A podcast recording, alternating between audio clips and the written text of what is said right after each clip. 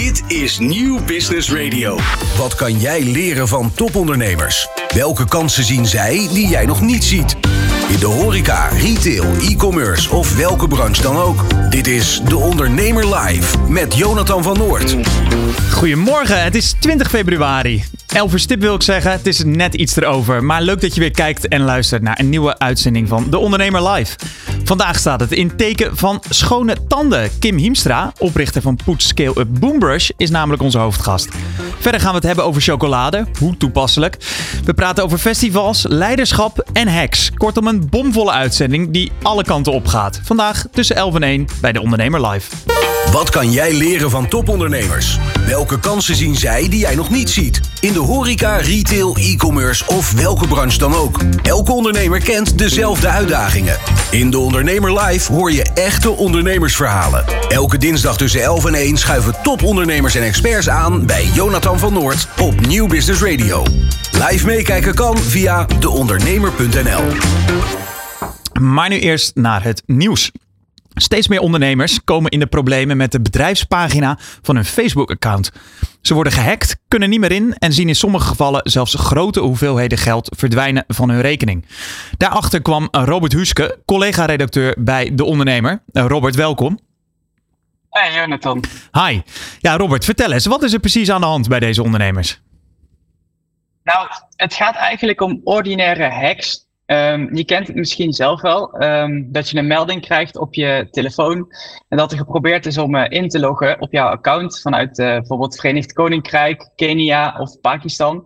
En ja, vaak gaat dat goed, maar soms ook niet. Um, dat overkwam Daan Broekman. Hij is uh, eigenaar van twee kledingwinkels. En ik kwam met hem in contact. Wat zeg je? Hier ook wel eens in de uitzending gehad. Vriend van de ja, show. Ja, zeker. Ja, vriend van de show. Ja, hij, uh, uh, had, uh, hij was gehackt op Facebook.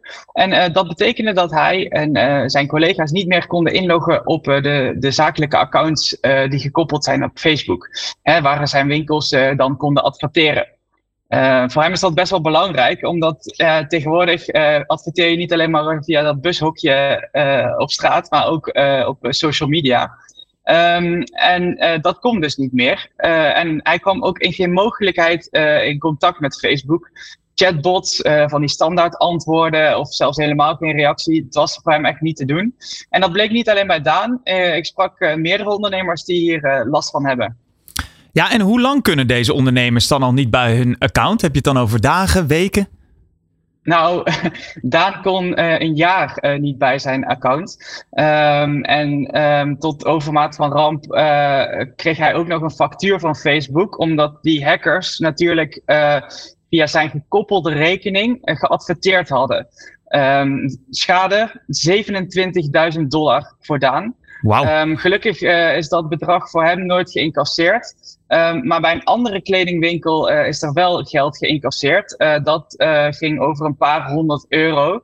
maar ja, zie dat maar eens terug te krijgen natuurlijk. Ja, ik hoor je nu twee keer zeggen een kledingwinkel. Is dat de branche die zich zorgen moet maken? Of zie je ook ja, bij andere ondernemers dezezelfde problemen?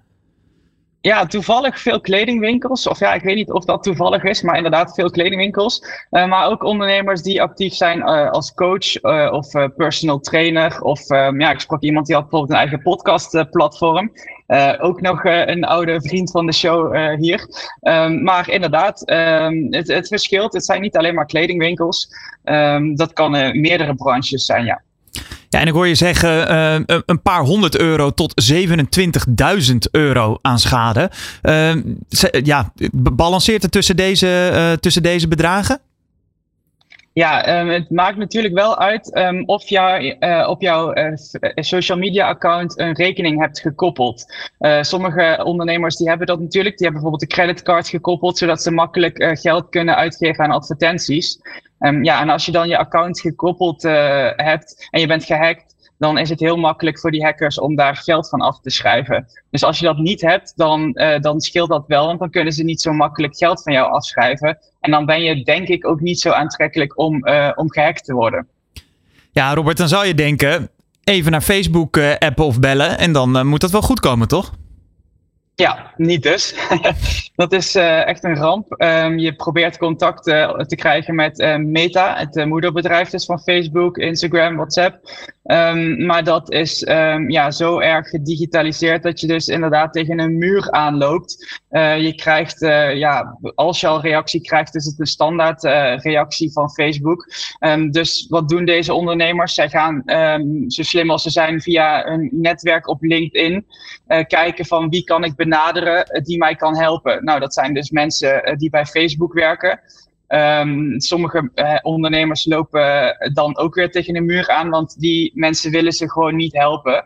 En gelukkig is bijvoorbeeld Daan uh, geholpen door uh, iemand die bij Facebook werkt, die een, een case heeft aangemaakt. En uiteindelijk kan Daan weer bij zijn account. Um, alleen hij kan niet um, uh, adverteren, omdat dus die rekening van 27.000 dollar nog uh, open staat. Dus um, ja, het gaat echt uh, om dat, dat je een juist netwerk hebt, maar zelfs dan kom je nog niet heel ver. Ja, dus de, de, deze ondernemers die gaan eigenlijk gewoon zelf maar op onderzoek uit, omdat je bij Facebook voor een digitale dichte deur staat. Ja, ja, ja, klopt. En uh, er was een, een, een andere uh, ZZP'er die ik ken, die is uh, zelfs via, waarschijnlijk via Apple gehackt. Want misschien ken je het wel op jouw iPhone, dat je je wachtwoorden kan opslaan. Mm -hmm. En als je dat doet, kun je makkelijk overal inloggen. Nou, dat is dus gehackt. En vervolgens is zij op alle platforms waar zij dus uh, aangesloten zat, daarmee uh, gehackt. Dus denk aan Facebook, Instagram, maar ook zelfs haar Netflix-account is uh, privé gehackt. En um, ja, daar heeft ze dus zelfs aangifte van gedaan bij de, bij de politie. Um, we hebben nu op uh, deondernemer.nl ook een uh, artikel met een uh, cyber-expert van Vodafone Zakelijk. En die geeft ook wat tips wat je kan doen als je gehackt bent um, of als je wil voorkomen dat je gehackt wordt. En hij zegt ook van, ja, doe ook echt aangifte bij de politie, want dit is een zeer zwaar misdrijf. Ja, want daarover gesproken. Uh, ja, ik kan me voorstellen dat de politie in actie komt bij 27.000 euro. Als er misschien 200 euro van een account is uh, uh, afgeschreven, dat ze wat minder uh, snel in beweging komen. Herken jij dit? Ja, klopt. Um, ik heb ook nog niks gehoord dat die politie iets voor haar heeft kunnen betekenen. En um, ik denk ook heel eerlijk dat ondernemers niet zo snel denken aan de politie om hulp in te roepen. Want uh, ja, als je gehackt wordt vanuit Pakistan, um, wat kan de politie doen? Ik, uh, ik hoop veel, maar ik ben er een beetje bang voor. En inderdaad, uh, dit, de ondernemers die hebben het dan ook vaak over een verzekeringskwestie. Dat ze hopen dat ze hiervoor verzekerd zijn en dat ze dat geld op die manier kunnen terugkrijgen. En niet zozeer van die hackers. Want dat gebeurt vaak anoniem vanuit een ver buitenland. En Robert, uh, uh, je geeft nu het voorbeeld hè, van Facebook. Uh, zijn er andere sociale media waar dit ook gebeurt? Heb jij dat gehoord van deze ondernemers bijvoorbeeld? Want je kan die accounts ook koppelen. Ja, klopt. Ja, en, en vaak gaat het dan ook mis met Instagram. de gevallen die ik heb gesproken zijn dan echt wel gericht op Facebook. Maar sommige, die, uh, sommige verhalen die ik ken, die gaan ook over Instagram. Dat uh, bedrijven hun Instagram-accounts uh, kwijtraken. En dat het dan um, echt heel moeilijk is om dat terug te krijgen. Nou ja, en dat kan iedere ondernemer denk ik wel bedenken. Dat het gewoon voor de marketing heel belangrijk is om zo'n sociaal media platform te hebben, te beheren. En te, ja, eigenlijk up-to-date iedere dag. dat is gewoon het uithangbord van je zaak. En als je daar dan maanden of misschien zelfs een een jaar niet bij kan, ja, dat is echt funest.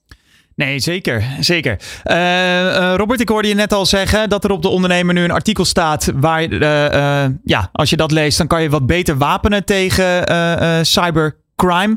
kan je daar nog iets meer informatie over geven? Ja, klopt. Dat is um, een artikel met Joost van Oort. Hij werkt bij Vodafone zakelijk als uh, uh, cyber-expert. en um, hij geeft wat tips die je kan doen om te voorkomen dat je gehackt wordt. Um, maar ook wat je kan doen als je gehackt bent. En ja, ik ben nog eventjes met hem in overleg van ja, wat kun je nou echt doen als je Facebook wil bereiken. Want ook daar ja, lopen echt heel veel ondernemers dus tegenaan dat dat gewoon heel erg lastig is. Maar heel belangrijk is dus wel dat je uh, twee-staps verificatie aanzet. Dat kun je echt iedereen aanraden, of je nou ondernemer bent of niet. Um, dus dat je op een andere manier uh, dan alleen je wachtwoord ook nog moet ja, aantonen dat jij het echt bent die wil inloggen. want dat voorkomt wel heel veel schade. Robert, tot slot, ik neem aan dat jij dit onderwerp blijft volgen. Ja, zeker. We zitten er middenin. Kijk, dat hoor ik graag. Dankjewel, Robert Huske van De Ondernemer. Dit is De Ondernemer Live op Nieuw Business Radio met Jonathan van Noord. Nederland veroveren via de mond. Dat is de drijfveer van Boombrush. De scale-up die je tijdig voorziet van nieuwe borstelkopjes voor je elektrische tandenborstel. Ja, ze hebben inmiddels tienduizenden abonnees. Maar ondernemen gaat niet alleen maar over rozen. Zo is Boombrush ook verwikkeld in een David tegen Goliath strijd over het ontwerp van de borstel. Ja, hoe ga je daarmee om? En hoe ziet uh, oprichter Kim Himstra de toekomst van Boombrush? Genoeg over te praten dus met oprichter Kim Himstra. Welkom. Dankjewel, wat ontzettend leuk om hier te zijn. De, uh, de uitnodiging uh, is geheel op zijn plaats. Ja, Kim, uh, hoe vaak poets jij je tanden? Ja, twee keer per dag natuurlijk. En dan met de hand of met de... Nee, met de boombrush natuurlijk. Kijk, we hebben nu de sale pitch, uh, sale pitch al gedaan. Laten we eens even zien. Waarover hebben we het? Ja, goed. Ik heb hem toevallig meegenomen. Goed, daar hadden we het net al heel even kort over. maar we hebben het over de boombrush. En de boombrush is een hele mooie tandenborstel. En wat het bijzonder aan maakt is dat hij 90 dagen batterij heeft. Uh, dus je hoeft hem maar vier keer per jaar op te laden. Wat ik echt een ontzettende fijne USP vind. Ja, je ziet heel vaak dat mensen eigenlijk standaard ongeveer uh, de, de elektrische tandenborstel in de lader hebben hangen. Klopt. En wat het ding is, uh, batterijen of accu's, die, die, hun levensduur wordt korter naarmate je het vaker oplaadt. Dus uh, vanwege dat wij uh, eh, 90 dagen batterij hebben en hem dus maar vier keer per jaar hoeven op te laden, kunnen wij ook een langere levensduur beloven. En daarom bieden wij ook levenslange garantie bij de borstel. Maar nog heel even terug, uh, want nu zitten we alweer midden in de, in de technische specs van, uh, van de Boombrush. Uh, ik zei het er net al, hè, van ja, Nederland veroveren via de mond. ja, er is iets mis met hoe Nederlanders met hun borstel omgaan, geloof ik. Vertel eens. Ja, klopt. Eigenlijk meer dan de helft van de mensen, daar is ook onderzoek naar gedaan, vervangt zijn borstelkopje niet op tijd. En, en wat is op tijd? binnen twee tot drie maanden. En uh, als je dat dus niet doet, ja, dan loop je gewoon best wel het risico op ja, toch wel nare dingen. Uh, infecties, ontstekingen en dat soort dingen. Eerst binnen je mond, maar daarna ook verder in je lichaam. Want wat hoor jij dan uh, als je daar een navraag naar doet? Dat mensen een half jaar of een jaar met zo'n borstelkopje doen? Ja, mensen hebben geen idee. Mensen hebben gewoon geen idee wanneer ze voor het laatst hun borstelkopje hebben vervangen. En ja, ik moet zeggen, ik heb, ik heb ook geen idee. Maar ik heb een abonnement, dus ik weet zeker dat het binnen twee maanden is. Maar als ik er nu op terugkijk, ja, ik heb geen idee. En vertel eens, dus jij kwam uh, op het idee van, nou ja, hè, dat, uh, dat is volgens mij niet zo goed. Daar moeten we een, uh, een andere variant op vinden. Ja. Hoe ging dat? Ja, we, eigenlijk was ik samen met mijn andere twee founders in gesprek. ook met mondzorgprofessionals van, hey, wat is nou een probleem wat veel voorkomt, maar wat je best wel makkelijk kan oplossen? En toen zijn we er dus opgekomen om uh, dat borstelkopje te, te, ervoor te zorgen dat mensen hun borstelkopje op tijd vervangen door er een abonnement aan te hangen. Want je wilde eigenlijk gewoon een uh, start-up beginnen in de mondzorg. Zo klinkt het dan. Ja. En waarom dan die sector? Dat vind ik toch leuk? Ja, goede vraag. Dat was ook vooral het idee van mijn, uh, van mijn co-founder. Um, en ik, ik ben erbij gekomen om echt het, het merk, zeg maar, vorm te geven. Um, maar eigenlijk, ja, hij had gewoon heel veel ook mondzorgprofessionals in zijn netwerk. En mhm. daar is het idee eigenlijk ontstaan. Is het ook een beetje vastgeroeste markt? Zeker, ja, zeker weten. En jullie dachten, dat gaan we eens even flink, uh, flink opschudden. Ja, zeker weten. Maar ja, dan kan je ook zeggen, we verzinnen een leuke guerrilla-actie. Hoe je je uh, borstelkopje uh, um, tijdig vervangt. We maken, ik noem wat, een kalender. dat deed je niet. Je wilde een bedrijf beginnen. Waarom? Ja, en mensen die die hebben dat gewoon niet zo door wat voor, wat voor invloed het heeft op hun eigen gezondheid, heb ik het idee. En ja, ik heb dat vroeger nooit gehoord van mijn tandarts ook, dat ik dat borstenkopje op tijd moet vervangen. Dus ik heb gewoon het idee dat daar uh, weinig voorlichting over is en dat mensen het niet weten. Terwijl als je hun, uh, als je de mensen zeg maar opleidt en het ze toch al opstuurt op het moment dat ze het moeten vervangen, dan hoeven ze niet zoveel eraan te denken om het op tijd te vervangen, zeg maar. Maar is, ehm, wa- wa- waar ik een beetje naartoe wil, is, zou ik maar zeggen, alleen dat borstelkopje vervangen, is dat genoeg om een bedrijf op te be- eh, beginnen? Of is dat niet, ja, een, een, eh, een leuke gimmick eigenlijk dan? Nou ja, je hebt natuurlijk ook gewoon een heel goed product nodig. Precies. Dat is eigenlijk, eh, dat is eigenlijk nog veel belangrijker. Dus daar zijn we eerst mee begonnen om echt een heel goed product in de markt te brengen. En dan kom ik ook weer even terug op de, op de, op de batterijduur. Mhm. Dat is een, grote ergernis van mij in ieder geval. En eh, van mijn eh, co-founders ook. Dat je gewoon iedere keer dat ding op moet laden. En dan sta je weer onder de douche. Denk je, oh lekker mijn tanden poetsen. En dan is hij weer leeg. Ja, dat vonden we wel ook heel belangrijk. En ja, daarbij hebben we dan inderdaad het abonnement. Om ook nog dat probleem op te lossen. En als je me eens meeneemt naar, eh, naar die begintijd, vanaf eh, eh, het idee tot aan ja, de eerste Boombrush, hoe, hoe lang zat daartussen? Ja, ik, ja, we zijn zeker wel een jaar bezig geweest om het product te ontwikkelen. En hoe ging dat? Ja, goed. Maar is dat echt gewoon tekenen, Ja, heel veel poetsen? Hoe- Zeker, ik, ik, ja, ik ben benieuwd hoe dat, hoe dat tekenen, ehm, inderdaad heel veel uitproberen. Dus verschillende samples en ehm, ja, veel communicatie met fabrikanten. Eh, ja, dat eigenlijk. En wat is het voor markt, die, die tandenpoetsmarkt, als we het al zo kunnen zeggen? Wat bedoel je daar precies mee? Nou ja, eh daarnet was het al, het is wel een beetje vastgeroeste markt. Eh, eh, ja, zijn er een paar grote spelers? Of, Zeker, ja. Je ziet nu eh, wordt het vooral gedomineerd door, door twee grote spelers die allebei een andere techniek hebben. Je hebt dus de sonische techniek en de roterende techniek. Roterend is vooral Oral-B en sonisch is vooral Philips. Mhm. En ehm, wat je eigenlijk ziet is dat eh, die markt ongeveer 50-50 verdeeld is. En dat ook tandartsen ook ongeveer 50-50 aanraden. Ehm, en ja, wat wel heel interessant is, is dat, ehm, dat eigenlijk beide technieken gewoon heel erg goed zijn. En dat uiteindelijk is het belangrijker hoe je ermee poetst. eh, dan welke techniek je precies gebruikt. Er is geen goed of fout in die zin. Nee, nee, nee, in principe niet. Ja, wij hebben zelf wel een grote voorkeur voor het sonische. Want wat, wat moet ik me eh, voorstellen bij Sony's? Want ik ken inderdaad die, die roterende, dat, dat ronde kopje. En wat, wat betekent Sony's? Sonisch betekent dat het zeg maar vibreert. Dus met sonische trillingen. En het gaat heen en weer in plaats van dat het rond gaat. Dus met de sonische borstel kan je ook gewoon poetsen. Eh, je hoeft hem niet stil te houden en tand voor tand te poetsen. Maar je kan gewoon ja, eigenlijk de beweging die je altijd al gewend bent met je handtandenborstel gewoon doen. Eh, met elektrisch, behalve dat die eh, ongeveer 10.000 keer eh, vaker trilt. Maar dan zijn jullie dus bezig met dat ontwerp. En dan heb je ervoor gekozen, hè, we gaan voor een sonische tandenborstel. Ja. Waar maak je dat dan? Want je kan moeilijk, ja, of maak je dat zelf eigenlijk? Ja, open vraag. Hoe, hoe, hoe maak je zo'n zo'n tandenborstel? Bedoel je waar die wordt geproduceerd? Nou ja, je, je, je, zit nog in die ideeënfase. Het is nog net niet op een bierveeltje getekend. En dan, dan ga je zo'n eerste tandenborstel maken. Waar, waar doe je dat dan? Ja, goed. Ehm, in principe alle elektrische eh, apparatuur wordt gemaakt in, in Azië. Dus dat is ook de plek waar wij zijn gaan zoeken naar een goede fabrikant om mee samen te werken.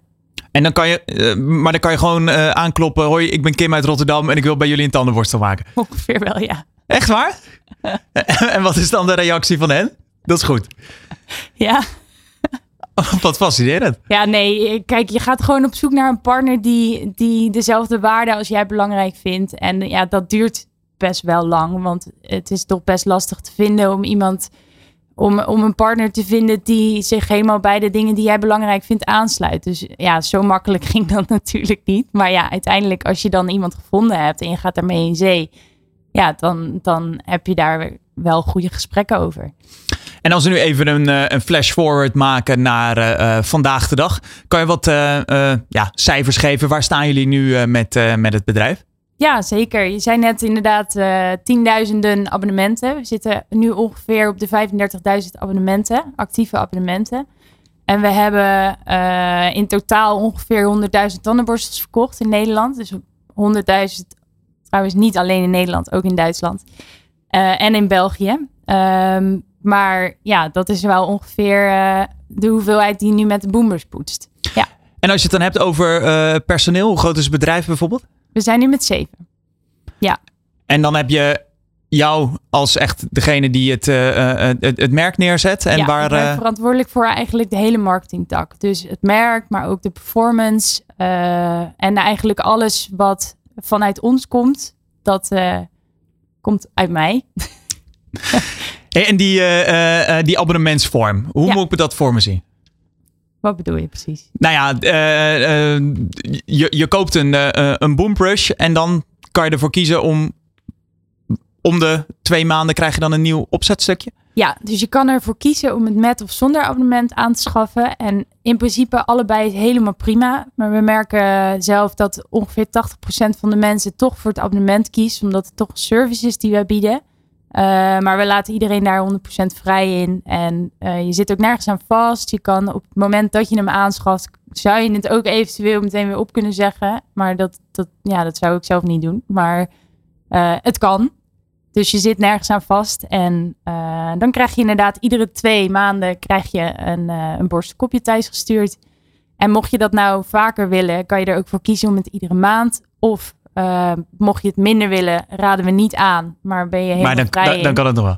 Dan kan dat ook. En, en hoe wist je dat, dat dit een abonnementsvorm uh, mo uh, moest zijn? Want wij hebben in de, in de ondernemer al best wel vaak pitches gehad. Hè? En uh, je kan zo gek niet verzinnen van toiletpapier tot, tot ook tandpasta. Kan je allemaal op, ja. in abonnementsvorm krijgen. Hoe wist je zo zeker dat dat voor jullie ook het geschikte model was? Ja, omdat, omdat het echt een service is die we bieden. Dus uh, we zorgen ervoor dat mensen niet vergeten hun borstenkopje op tijd te vervangen. En dat, dat doe je door het gewoon op te sturen. En uh, mensen zeg maar echt eraan herinneren op het moment dat het op de deurmat valt. En heb je daar nog over getwijfeld of het zal aanslaan? Want dat, dat lijkt me altijd het spannende, hè? dat je dit dan verzint. En dan, ja, dan hoop je maar dat mensen dan inderdaad zeggen: Oh ja, dit herken ik, laten we dat abonnement maar doen. Ja, goede vraag. Eigenlijk hebben we daar niet over getwijfeld. Omdat um, het is echt een service die we bieden. Um, en zeg maar, bij de prijs in zit, zit, zit alles wat je nodig hebt. En het is niet duurder dan als je je borstkopjes in de supermarkt koopt. Het is alleen dat wij de extra service bieden, dat als je hem binnenkrijgt, dat je hem gewoon kunt vervangen. En nu horen we uh, prijs al. Aan, uh, aan welke prijs moet ik uh, denken? Het is 6 euro per borstkopje. En, en daar zit alles bij in. Dus je verzendkosten, de verpakking, alles. En de borstel zelf? En de borstel zelf is 79. Ja, ik had het hier laatst ook met Charlotte Melkert over. Zij is uh, uh, ondernemer in een hele andere tak. Maar toen ging het over de verkoopprijs. En ik vond het eigenlijk wel een leuke. Zij is daar best wel in geswitcht, uh, vertelde ze. Dat ze in het begin haar service eigenlijk best wel goedkoop in de markt zette. Nu als een van de duurdere. Um, dat heeft me wel aan het denken gezet van zo'n verkoopprijs bepalen. Hoe, ja. hoe heb je dat aangepakt? Ja, wij hebben naar de markt gekeken natuurlijk. Um, en qua kwaliteit zijn wij um, echt hoog. Alleen we wilden niet uh, in, een, een hele hoge prijsklasse zitten, omdat we het toegankelijk willen maken voor iedereen om met onze borstel te poetsen. Dus eigenlijk hebben we ja, daar ook wel naar gekeken op het moment dat we een goede prijs kozen. En uiteindelijk voeren we nu al sinds het moment dat we zijn begonnen deze prijsstelling. En dat bevalt nog steeds heel erg goed. En we krijgen ook goede reacties over. Ja, dus daar niet in geswitcht? Dat het toch uiteindelijk duurder of goedkoper... Uh, nee, uh... nee, niet in geswitcht. Nee. Want uh, in hoeverre zijn jullie echt afhankelijk van bijvoorbeeld leveringen uit het buitenland en zo? Want dat lijkt me dan wel hier een, uh, hier een lastige bij. Hè? En dat zag je natuurlijk de afgelopen tijd, dat bepaalde kosten zijn toegenomen. Ja. Uh, heeft dat bij jullie dan nog invloed? Zeker, ja, dat is bij ons ook gebeurd. Alleen wij vinden dat we het toegankelijk moeten houden, nog steeds voor iedereen, om met onze borstel te poetsen. Dus we vinden niet dat we dat 100% kunnen doorberekenen. om ook gewoon het toegankelijk te houden voor iedereen. En als we het dan even hebben over die, uh, die gebruikers. Heb je een, eh, een standaard boom brush poetser? Ja, ja. In principe poetst iedereen zijn tanden natuurlijk. Maar wat wij wel merken is dat de, de boomers gebruiker toch wel tussen de 25 en de 40 zit. En toch ook wel duurzaamheid een belangrijk punt vindt. Want ik bedenk me nu, ik heb het daar nog helemaal niet over gehad. Maar bij de prijs in van die 6 euro per borstkopje zit ook dat je hem uh, kosteloos naar ons terug kan sturen. En uh, daarvoor hebben wij een uniek recycleprogramma. Uh, en we merken ook dat mensen dat toch ook wel een hele belangrijke USP vinden om toch met boomers te gaan poetsen. En over die, die gebruikers, daar hoort natuurlijk ook een heel marketinggedeelte bij, hè, van hoe je, hoe je het in de markt eh, eh, zet. Ja. Ook een beetje jouw eh, eh, verantwoordelijkheid eh, natuurlijk. Vond je dat ja, ingewikkeld om zo'n ja, toch wel nieuwe, een, een nieuw product in de markt te zetten? Ja, waar wij heel veel geluk mee hebben gehad, ehm, is dat wij begonnen zijn vlak voor corona. En natuurlijk vlak voor corona en in corona konden mensen alleen maar online hun producten kopen. En eh, daar zijn wij best wel goed ingesprongen door op het moment dat mensen een tandenborstel nodig hebben, toch wel goed zichtbaar te, te zijn. En ja, eh, vertel eens dan, hoe, hoe bedoel je dat? Goed zichtbaar? Ja, toen zijn we gewoon keihard gaan adverteren natuurlijk. Maar dat is dan eh, social media, echt Ja. gewoon, gewoon ja, even tussen aanhalingstekens, platte advertentie. Google, ja, zeker. En welke eh, strategie hanteer je daar dan als? Ja, je, bent de de new kid on the block eh, wat dat betreft. Ja, wat wel, eh, wat wel heel belangrijk was inderdaad, is dat je daar wel vertrouwen wekt. Dus wij hebben meteen eh, geïnvesteerd in, eh, in goede reviews. Zorgen dat we die meteen vanaf het begin konden verzamelen, zodat we vertrouwen konden wekken bij, bij nieuwe klanten. Is dat dan ook wat je dan vaak ziet bij eh, eh, van die eh eh, eh, tandpasta reclames en zo? Hè? Dat het dan klinisch bewezen en aangeprezen door, door tandartsen en zo. Moet ik dan ook daaraan denken of wilden jullie daar juist nee, van daar wegblijven? willen we juist van wegblijven. Kijk, we vinden het wel heel belangrijk dat, dat we worden ge- gebackt inderdaad door, door professionals. En dat worden we ook. Een van onze investeerders is standaard. Dus alle beslissingen die we maken, die testen we ook aan eh, of het allemaal klopt. Want ik heb zelf geen mondzorg achtergrond. Dus ik, ik, ja, ik weet wel bepaalde dingen, maar ik weet niet de details ervan. Dus die checken we altijd. Uh, maar dat zijn wel claims die, waar wij wel een beetje weg van willen blijven. Omdat we juist inderdaad iets anders willen doen dan wat de gevestigde orde doet. Ja, dat kan ik me wel goed voorstellen. Dat je dan, eh, eh, dan heb je dat ook veel minder, eh, veel minder nodig. Ja. En hoe werd er dan op gereageerd? Op die, hè, dan zet je het in de markt. En dan? Was het vanaf het begin een succes? Nou ja, nee, het, het, duurt natuurlijk wel eventjes voordat je tractie hebt. En voordat je um, een beetje door hebt hoe je de mensen moet aanspreken. Dus daar, hoe lang duurde dat voor jou? Dat duurde een half jaar. Dat ja. vind ik niet eens zo heel lang eigenlijk. Ja, dat duurde voor ons een half jaar om een beetje te onderzoeken wat voor tone of voice we moeten gebruiken en hoe, wat voor beelden aanspreken. En uh, ja, na dat half jaar begonnen we een beetje tractie te krijgen eigenlijk. En over, hoe, ja, uh, over welke cijfers heb je het dan met, uh, met tractie? Ja, goede vraag. Ja, jeetje. Uh, maar gaat, gaat het dan per duizenden of honderden? Ja, rustig aan, honderden. En hoe, hoe, hoe, was dat eerste moment? Ik ben even gewoon benieuwd hoe dat uh, in het kantoor dan uh, ontvangen werd. Ja, prachtig. Dat was echt top. We hadden toen uh, wel besloten om, om een korting te geven. Dus een tientje korting begonnen we mee van, om, om een beetje een soort introductie te doen. En uh, opeens ging het lopen. Opeens gingen mensen het uitproberen. En wat ons ook heel erg ge heeft geholpen, is dat we de mensen ook de tijd gaven om het product uit te proberen. Dat hebben we nog steeds. Mm -hmm. Nog uh, de Boomer 60 dagen thuis uitproberen. En als het niet bevalt, kan je hem gewoon terugsturen. Dus dat was denk ik voor de mensen ook wel fijn om, om een soort uh, omkeerbaarheid te bieden, zeg maar. Ja, ja, dat je er niet gelijk aan, uh, aan vast zit. Ja. ja, ik denk dat voor sommige mensen ook nog wel een significant bedrag is dan uh, als je vergelijkt met ja, normale, uh, normale tandenborstel. Ja, nee, natuurlijk. Met de handtandenborstel is het helemaal een verschil natuurlijk. Maar ja, als je kijkt naar de, de elektrische tandenborstels zitten wij nou, niet in het midden. Eerder aan de lage kant qua prijsstelling. Terwijl we qua kwaliteit gewoon echt wel goede kwaliteit leveren. En wat kreeg je terug uit uh, de eerste reacties? Ja, mensen waren super enthousiast. Wat wel heel grappig is, uh, eigenlijk de eerste, de eerste week als je poetst met de boomrush, dat kietelt alles. Dat, uh, dat kregen we eigenlijk van iedereen terug. Ik hoop wel op een leuke manier. Uh, wel op een leuke ja. manier. ja, maar het is gewoon even wennen. Maar als je dan na die week, uh, als je daar dan overheen bent, dan waren mensen daar wel aan gewend en vonden ze het ook wel echt heel erg fijn.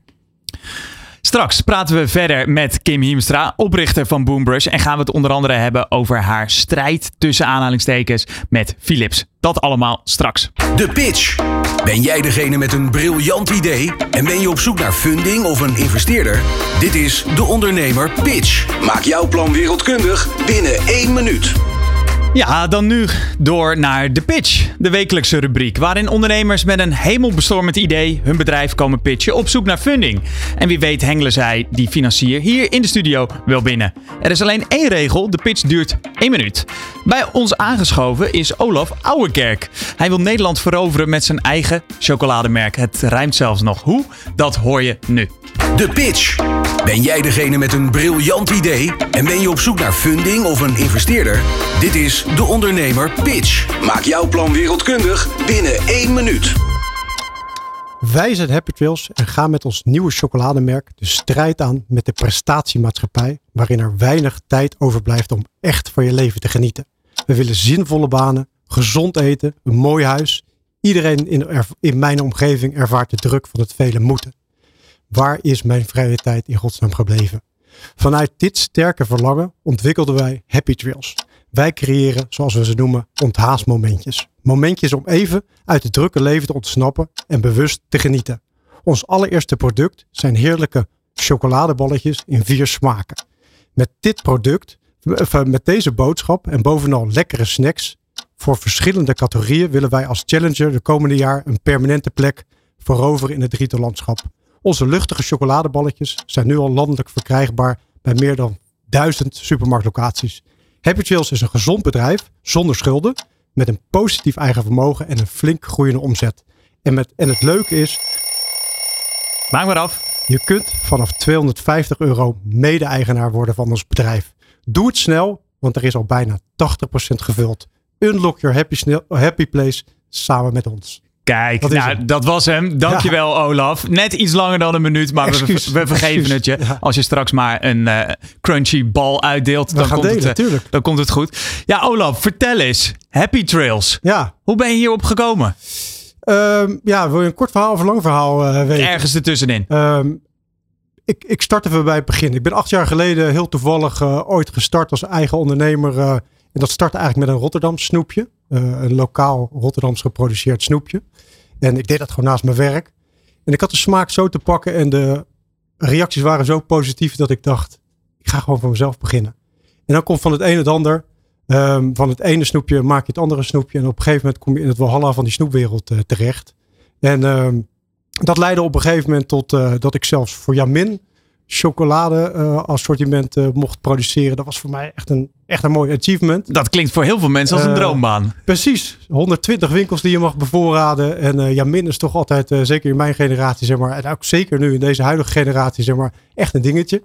En toen raakte ik in contact met een, met een jongen die daar werkte. Jury van Slingerland, inmiddels mijn compagnon.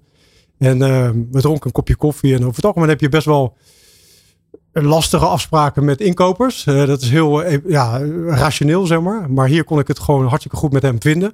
En hij zei, Olaf, ik vind dat je zulke toffe dingen doet. Uh, wil je niet eens nadenken om samen met mij iets te beginnen? En uh, toen kwam van het een het ander.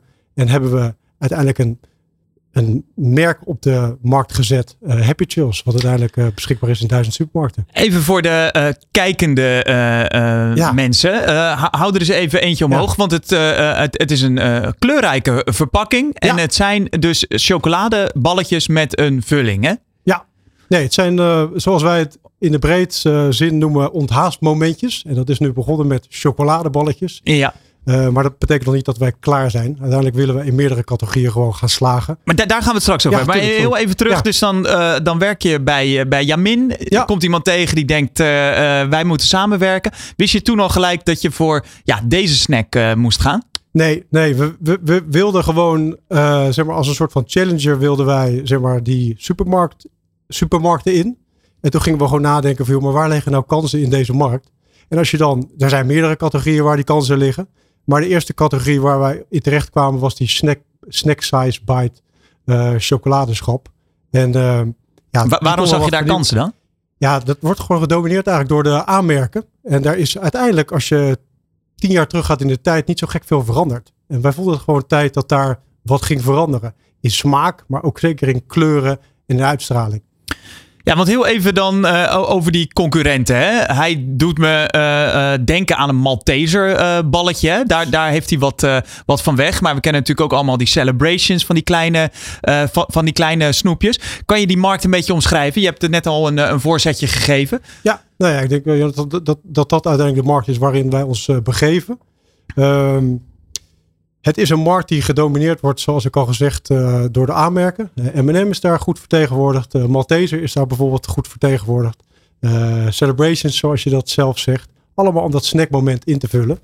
Um, maar het is ook wel weer een beetje een saai schap. Want er komt wel eens wat bij. Maar dan komt er vaak een smaakje van M&M's bij. Of een iets grotere of een kleinere zak. Ik probeer altijd met sympathie ook te praten naar die grote merken. Want die hebben dat uiteindelijk ook ooit een keer voor elkaar gekregen. Um, maar je ziet, zeker in de generatie Z, waar wij ons ook op focussen, de jongere consumenten zeg maar in Nederland, dat er alleen maar de hele dag gesnackt wordt. Weet je, dat wordt meer en meer. En lekker delen. Uh, en, en de hele dag, zeg maar, er zijn geen vaste eetmomenten meer op een dag. Uh, gewoon, er wordt de hele dag gesnackt. Dus toen dachten wij gewoon, in dat schap, weet je wel, past nog gewoon een mooi snackmoment. En uh, nou ja, die hebben wij nu ingevuld. Maar heel even dan uh, over die uh, concurrenten. Is het misschien ook niet zo dat mensen heel honkvast, honkvast zijn qua een snoepje, snackje? Dat, dat, dat er daarom niet heel veel innovatie is? Zeker. En ik bedoel, als je de statistieken erop op naleest, dan klopt dat inderdaad wat je zegt. mensen zeggen vaak dat ze innovatief zijn en dat ze nieuwe dingen willen proberen. Maar feit is dat ze elke dag weer of elke week met datzelfde boodschappenlijstje de supermarkt inwandelen. Maar als er dan ergens kansen liggen, dan is het juist bij die generatie Z, die eigenlijk altijd op zoek is juist naar vernieuwing.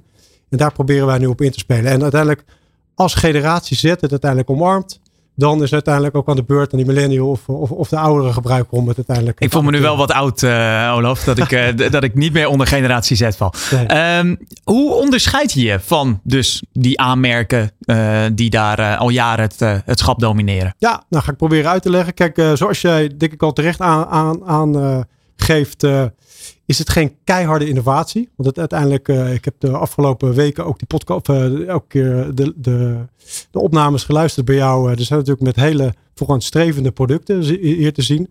En wij hebben eigenlijk gewoon geborduurd, voortgeborduurd op een succesnummer. maar dan wel beter, denk ik. Maar dan beter, leuker en kleurrijker.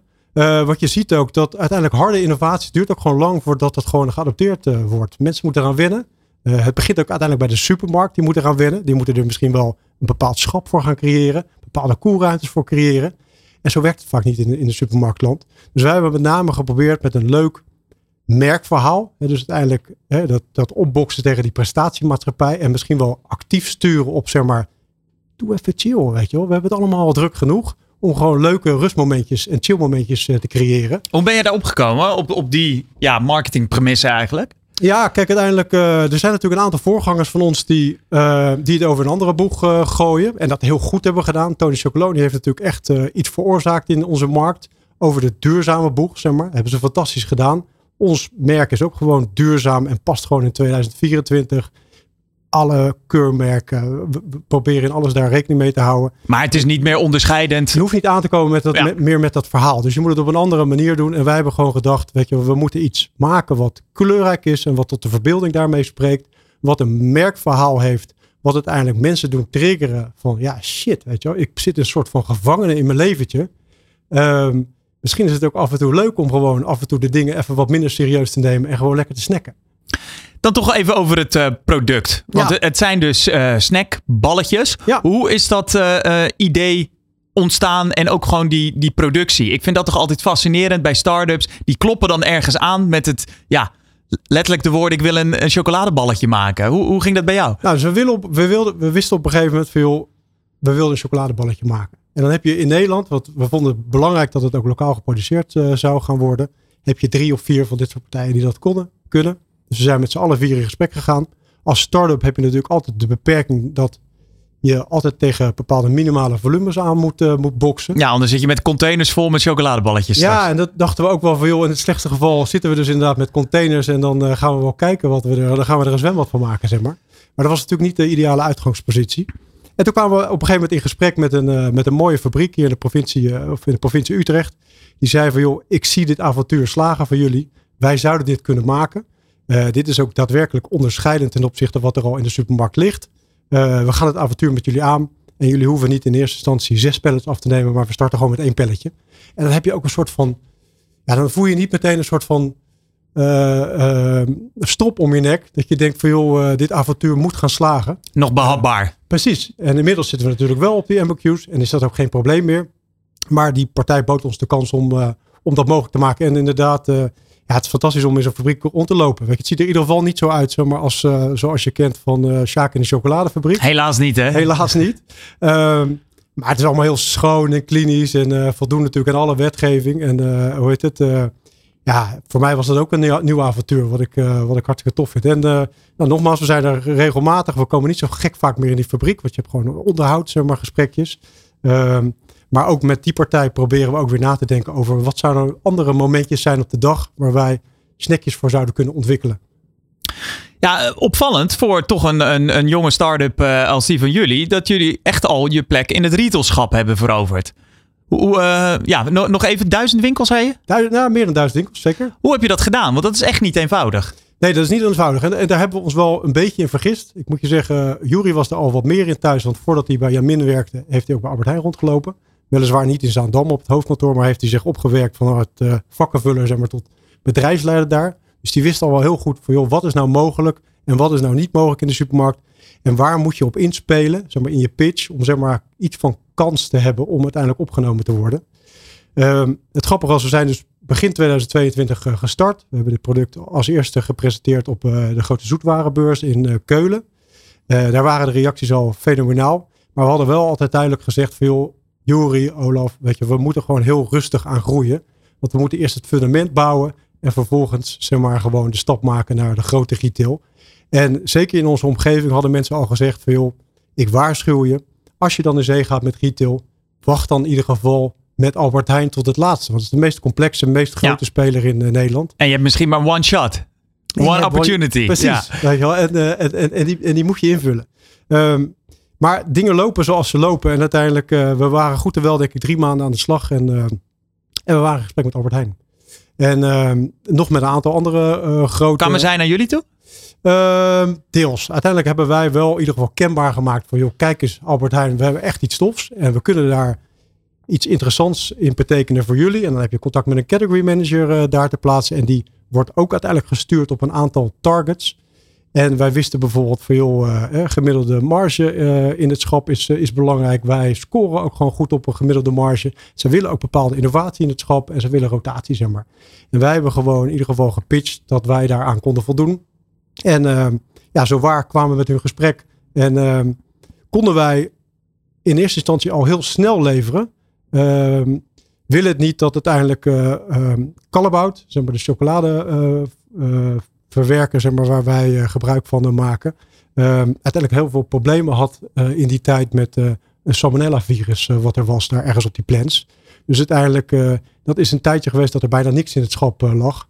En dus we hadden, zoals het in supermarktwezen heet, heb je worpen. Je hebt twee worpen per jaar, zeg maar, waarin productjes veranderen in de, in de, in de categorieën. En uh, wij hadden dus al kans om veel eerder, ergens in augustus of september, gelist te worden van het jaar. En toen moesten wij, dat vonden we natuurlijk super shit, moesten wij zeggen van jongens. Het kan niet. Het kan niet, want er is een groot probleem. En gelukkig was dat probleem niet alleen bij ons van toepassing, maar was het natuurlijk in het hele schap van toepassing. Ja. Dus de category manager wist dat maar al te goed. En toen kregen we uiteindelijk nog een, uh, nog een kans. Dus zijn we uiteindelijk vorig jaar maart zijn we van start gegaan met Albert Heijn. En toen volgde uiteindelijk die andere super. Ja, dan, dan is dat vaak een, een stepping stone naar uh, uh, meer zaken. Hè? Ja, dat, zeker. Kijk, ja. uiteindelijk, Albert Heijn wil natuurlijk ook, uh, die investeren ook echt in innovatie en die willen iets unieks hebben. Dus die hebben in eerste instantie ook gezegd van joh, we moeten dat wel exclusief doen. Daar zijn we in eerste instantie meegegaan. Maar goed, uiteindelijk snapt een organisatie als Albert Heijn ook dat uiteindelijk je marketinggelden en zo, die kun je natuurlijk veel efficiënter uiteindelijk besteden. Als je uiteindelijk meer winkels hebt waar je mag leven. Ja. Dus uiteindelijk is die uh, uh, exclusiviteit er vanaf gegaan. En hebben we ook de kans gekregen om bijvoorbeeld bij Pois in het noorden van het land, Dekenmarkt en, en Dekenmarkt te leveren. maar nu ook bij Flink en bij Xenos. En we zijn nu in gesprek met Jumbo. Dus Kijk, dan hebben we ongeveer de hele winkelstraat gehad. Goed, maar Olaf, je zit hier niet alleen om het mooie groeiverhaal te vertellen. Nee. Je zit hier ook om hopelijk geld op te halen. Zeker. Vertel eens, ja, wat heb je nodig? uiteindelijk, zoals ik al aangaf, zeg maar, we zijn een gezond bedrijf. We hebben geen schulden, niks. We hebben alles zelf gefinancierd. Maar je ziet gewoon uiteindelijk, het belangrijkste voor ons is om aan ons merk, merk te werken. Zeg maar. We moeten gewoon bouwen aan onze merkbekendheid. En uiteindelijk, uh, we moeten er gewoon voor zorgen dat uiteindelijk die consument het gaat proberen. En daar heeft het tot nu toe altijd aan geschort. Want uiteindelijk, uh, het kwam allemaal net uit. Ehm, uh, we konden het avontuur allemaal aan. We konden mooie promo-afspraken met, met de supermarktketens maken. Maar nu moeten we ons merk echt gaan activeren. Opschalen. En daar hebben we gewoon geld nodig. Dus uiteindelijk hebben we gezegd van joh, hoe gaan we dat dan doen? Want er zijn meerdere vormen natuurlijk om geld op te halen. je kunt wellicht in zee gaan met één grote investeerder. En uiteindelijk hebben wij gezegd, zoals ik al vaker hoor, wij gaan voor sharefunding. En wij gaan uiteindelijk een crowdfunding actie starten van 100.000 euro. want daar kunnen we uiteindelijk ons merk echt mee gaan activeren. En daar zijn we begin dit jaar mee uh, gestart. En inmiddels zitten we op 80% van die, uh, van die uitvraag. Dus dat is hartstikke gaaf. En even concreet, waar ga je het geld aan besteden? Echt aan uh, merkactivatie en, en, merkbekendheid. Dat is echt het belangrijkste. Want uiteindelijk, we geloven ook gewoon, dat, en dat hebben we ook gezien met meerdere samples, dat als jij gewoon de consument laat proberen, vinden ze het fantastisch, gaan ze kopen. Maar als je dat niet doet, dan gebeurt het niet. Uiteindelijk mensen moeten gewoon met jouw merk in aanraking gaan komen. En hoe gaan we dat uh, de komende tijd dan zien, Olaf? Want die ton, dat gaat wel lukken. Zo, uh... Zeker. En aan de andere kant, Jonathan, uh, wat dat betreft, of na, Nathan is het, sorry. Hè? Ja, Jonathan. Jonathan, Jonathan sorry, ja, ja. excuses. Ehm, kijk, die, die, die ton is niet heilig. Want uiteindelijk zullen we na verloop van tijd ook meer geld nodig hebben. Dus uiteindelijk, vorige week donderdag schreef iemand zich in voor 50.000 euro. En leek het allemaal al gewoon bijna gedaan te zijn. Maar als er om wat voor reden dan ook nog toffe investeerders zich uh, uh, naar ons toe komen, zijn we altijd bereid zeg om uh, ervoor te, uh, mee in gesprek te gaan. Zeg maar. En wij gaan de komende maanden op de locaties zichtbaar zijn waar juist die Gen Z zich bevindt. Nou, bijvoorbeeld is dat TikTok. Ehm, daar zit natuurlijk een hele grote groep en we gaan met een, met een, met een grote influencerpartij gaan we daar mee aan de slag. We gaan ehm, wederom zeg maar, mooie promo-afspraken maken met supermarkten.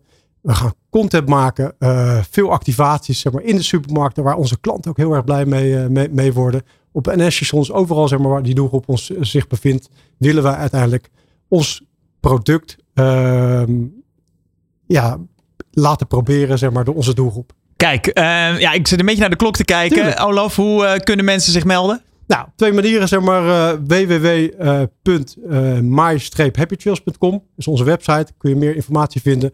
Maar ook op iVester.com kan je ook... Uh, het sharefunding platform. Exact. Dankjewel. Olaf ja. Ouwekerk van Happy Trails. Goed zo, dankjewel. Leren van topondernemers. Kansen zien waar anderen overheen kijken. Dit is De Ondernemer Live. Ja, leuk dat je nog kijkt en luistert naar de Ondernemer Live. Hoofdgast van vandaag is Kim Hiemstra, oprichter van Boombrush.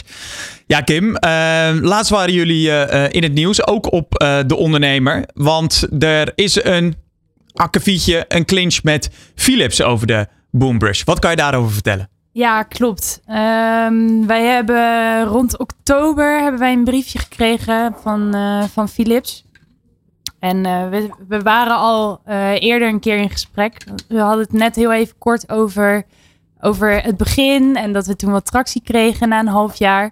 Dat was eigenlijk het eerste moment dat wij uh, wat hoorden van Philips. En daar waren wij als hele jonge ondernemers net begonnen natuurlijk ontzettend van geschrokken. En, ja, het is ook wel een soort compliment, toch? Dat, ja, tuurlijk. Het is, ook, het is ook best wel een compliment. Alleen ja, het, als je dat binnenkrijgt als ondernemer, dan schrik je je echt apenlazerus. Dat is... Want wat stond er dan in die brief? Ja, dat we moesten stoppen met verkopen. En uh, ja, dat eigenlijk. Omdat het product te veel leek op. Uh... Ja, omdat, omdat Philips stelde dat inderdaad onze borstel te veel op die van hun leek. Uh, op, op bepaalde punten. En ehm, ja, daar hebben we eigenlijk meteen heel goed contact gezocht met onze advocaat ook nog onze huidige advocaat. Uh, om daar gewoon een heel goed antwoord op terug te formuleren. En uh, daarna hebben we 3,5 jaar niks meer gehoord. Dus volgens mij was het een goed antwoord. Ja. ja, en dat, uh, ja, nu 3,5 jaar later kregen we opnieuw een brief van 50 kantjes. En, dat is een, een, behoorlijke brief dan? Dat was een behoorlijke brief, ja. Dus daar schrokken we best wel weer van. En dat was heel heel interessant. Ik kreeg uh, om uh, 11 uur s avonds kreeg ik opeens een belletje van mijn advocaat, die ik dus al 3,5 jaar niet gesproken had. Van uh, ja, ik, sorry dat ik je bel, bel ik gelegen. Ik lag al in bed, maakt niet uit. En ja, toen zei hij, ja, ik heb weer een brief ontvangen. Zeg ik, oké, interessant. En toen ben ik dat met mijn, met mijn collega Steven, ben ik dat maar eens eventjes gaan doorspreken hoe we dat dan uh, gingen aanpakken. Uh, daar, daar, gaan we het straks over hebben. Maar als je hem heel even erbij pakt. Uh, ja. uh, dit is dan even interessant voor de kijkers. Maar wa wa wat wordt jullie verweten waardoor die dus dan te veel op die van Philips lijkt? Kijk, ik weet de punten niet 100% uit mijn hoofd. Maar het zijn er nogal, nogal algemene indrukken waarvan het verwijt is dat wij het hebben overgenomen. Bijvoorbeeld dat de borstel overwegend cilindrisch is. Nou, um, ik uh, daag jullie allemaal uit om uh, een borstel te vinden die niet overwegend cilindrisch is.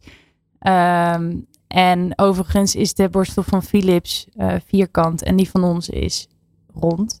Dus dat is best een verschil. een ander verschil is dat de knop op twee derde zit. of wat zij als overeenkomst zien. En ja, nogmaals, zoek maar een tandenborstel waarbij dat niet het geval is. Want dat is net het plekje waar je duim dan Dat is uh, gewoon inderdaad de plek waar je duim zit. Ja. Dus dat, dat is gewoon op, ja, bij iedere borstel is dat het geval. Ja. Dus ja, en verder uh, nog een aantal andere punten die vrij algemeen zijn. Uh, maar ik vond het opvallend dat in het, in het nieuwsbericht, wat dus ook op de ondernemers terug te lezen, uh, Philips echt, is echt, klinkt vrij stellig erin, hè? Dat klopt. Had, je dat verwacht? Uh, ja, eigenlijk wel. Ja, ook omdat we natuurlijk het contact al eerder hadden gehad. Wij met echt een goed antwoord terug waren gekomen. En ze vervolgens eigenlijk met hetzelfde antwoord weer terugkwamen. En staat er nu een soort backup plan uh, klaar? Of, of uh, gaan jullie gewoon eerst de, de, juridische strijd aan? Hoe moet ik dat voor me zien? Want het is best wel een ja, spannend moment in, in de fase van het bedrijf. Ja, kijk, wij hebben ontzettend ja, we hebben eigenlijk 100% vertrouwen dat dit goed komt. Uh, maar mocht het niet goed komen, ja, moet je natuurlijk wel iets van een backup hebben. Maar daar gaan we helemaal niet van uit. Nee, en, en, maar, maar dat dan de, uh, een in iets ander ontwerp bedoel je dan? Uh... Ja, bijvoorbeeld. En als we nu even kijken naar de, naar de tijdspannen, hoe ziet dat traject er dan uit van ja, in de clinch liggen met, met Philips? Ja, over... wij, uh, wij hebben inmiddels ons antwoord uh, gereed. Dus die gaan we ergens komende dagen indienen bij de rechtbank. En ja, dan durf ik eerlijk gezegd niet te zeggen wanneer daar een volgende stap uh, voor gaat komen.